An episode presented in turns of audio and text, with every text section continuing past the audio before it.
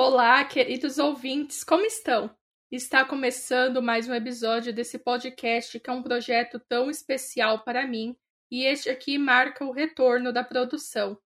Para este primeiro episódio, eu não poderia deixar de trazer sobre um livro que se tornou um favorito na minha vida desde que li e assisti ao filme. Quando vamos assistir a um filme, nós temos a oportunidade de conhecer a vida toda de um personagem, desde acontecimentos públicos até a sua vida particular. Isso porque conseguimos enxergar dentro da casa dele, fato que na vida real não podemos fazer. Ou estaríamos cometendo o crime de invasão de privacidade.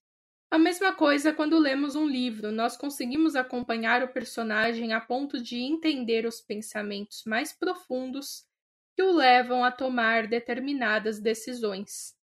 É justamente isso que acontece quando estamos com um livro de Frederick Beckman nas mãos.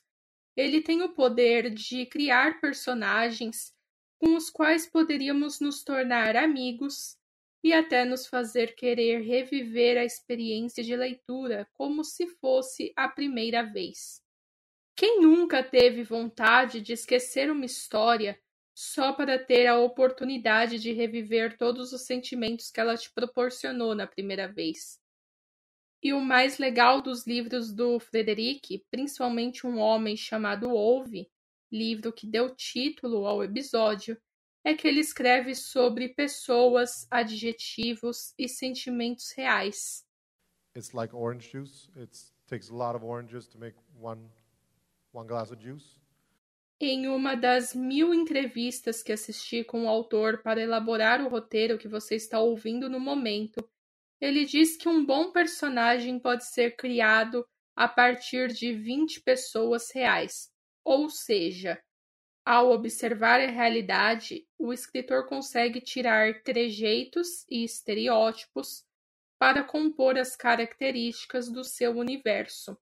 A man, a man called Uwe came from a lot of He comes from a lot of different people that I met over the years.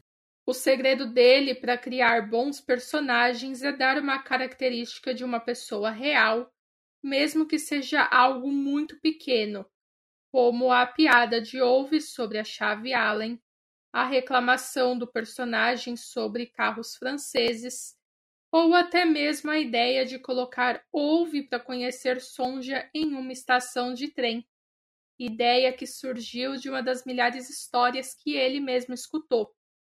I, I, I learned how to listen to people. I learned how to. Mm-hmm. All right, I can I can pick up on little things that people have, little mannerisms, little things that the, the way they express themselves, little things in their way of language that makes them them, uh, and their voice unique and. Um, and then, uh, you know, as time passed, I learned that, oh, I like, I like it when people lose it, when people are angry, mm-hmm. when people, like, when people argue in traffic. That's, that's my Christmas. And, uh, what, why? When, what, what is when, it about that that you like? When people, you know, when you see someone, if, if I'm in, I'm, I mean, if I'm in a line of cars and someone rolls down their, someone honks their horn and someone rolls down their window, my window is going down too. because I want to know what's going on. Because when people are angry, when people are shouting, when people lose it, that's when their true voice comes out. Uh, that's when you hear the true them, and that I, I, look for that, and then I look for, you know, I look for the comedy in it. Nesse trecho, ele diz em tradução livre: Eu aprendi a ouvir as pessoas, aprendi a pegar pequenas coisas, pequenos gestos de como elas se expressam e em sua forma de linguagem que os tornam únicos. Com o passar do tempo, eu aprendi que eu gostava quando as pessoas perdiam o controle, ficavam com raiva, discutiam no trânsito. Esse é o meu Natal, ele brinca. Porque são nesses momentos que suas vozes verdadeiras realmente saem, eu procuro pela comédia nisso porque eu acho que pessoas com raiva são engraçadas. Well, it's about the crank in the neighborhood. It's about the guy in the neighborhood who says, Get off my lawn, keep that dog away from me, you can't park there. Don't you people know, for crying out loud, that the recyclables are clearly delineated? The plastic goes in the plastic bin, the cans go in the can can. What's wrong with you? Why can you not separate these things the way they need to be separated? Esse é um trecho de uma entrevista em que assisti, onde o ator Tom Hanks começa a falar sobre o personagem Otto, inspirado em Ove, e os trejeitos de atuação tomam conta dele, mostrando que o personagem tem uma personalidade ranzinza, mas ao mesmo tempo é possível enxergar o lado cômico nisso. Frederic ainda complementa que está interessado nas emoções e relacionamentos das pessoas para construir uma boa história e isso podemos observar bem em suas histórias, não somente com Wolfe, mas em todos os seus personagens. Isso te faz ter apego e sentir proximidade com os personagens, o que, na minha opinião, traz os sorrisos, as lágrimas, a angústia e todos os demais sentimentos enquanto estamos lendo. Ouve é um senhorzinho rabugento, mas que no fundo tem um bom coração e quem não conhece alguém assim na vida real? E quando estava escrevendo Um Homem Chamado Ouve, ele conta que muitas dessas características e histórias do personagem veio de quando ele próprio trabalhava em uma empresa de exterminação de insetos. Frederic menciona que muitos personagens vieram dessa época porque ele era o mais novo dentre as pessoas do local, e as mais velhas sempre o chamavam de idiota por não saber lidar com certos trabalhos, mas ainda assim o ensinaram muitas funções, o que explica muito do que houve é, já que ele costumava chamar os mais jovens de idiotas, mas ensinava-os porque era uma forma de amor, mesmo que um pouco mais severo. A história lida com muitas temáticas que podem ser esmiuçadas quando estudamos a obra de Beckman, como solidão, velhice, amizade, luto e depressão. E depois de passar por uma pandemia que isolou todo mundo em casa, esses sentimentos acabam ficando cada vez mais fortes. A atriz Mariana Trevino, que interpreta a vizinha de Otto na adaptação norte-americana, trouxe essa visão de que nós acabamos nos sentindo mais solitários nesse período e falou que o filme consegue nos fazer lembrar que somos mais fortes quando estamos juntos. As pessoas que nos rodeiam estão ali por um motivo, e nós podemos olhar à nossa volta com mais atenção, porque nós nunca sabemos quem irá nos apoiar e a quem podemos apoiar também.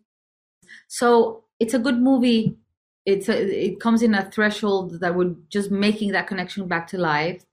And um, so we can remember that yeah we're we're stronger when we're together and that people who we have around are there for a reason and that we have to take a good look at the people who are around us and try to open those channels because you never know who's to offer support or you can offer support to them and that always feels good. We we forget that. We're stronger together definitely.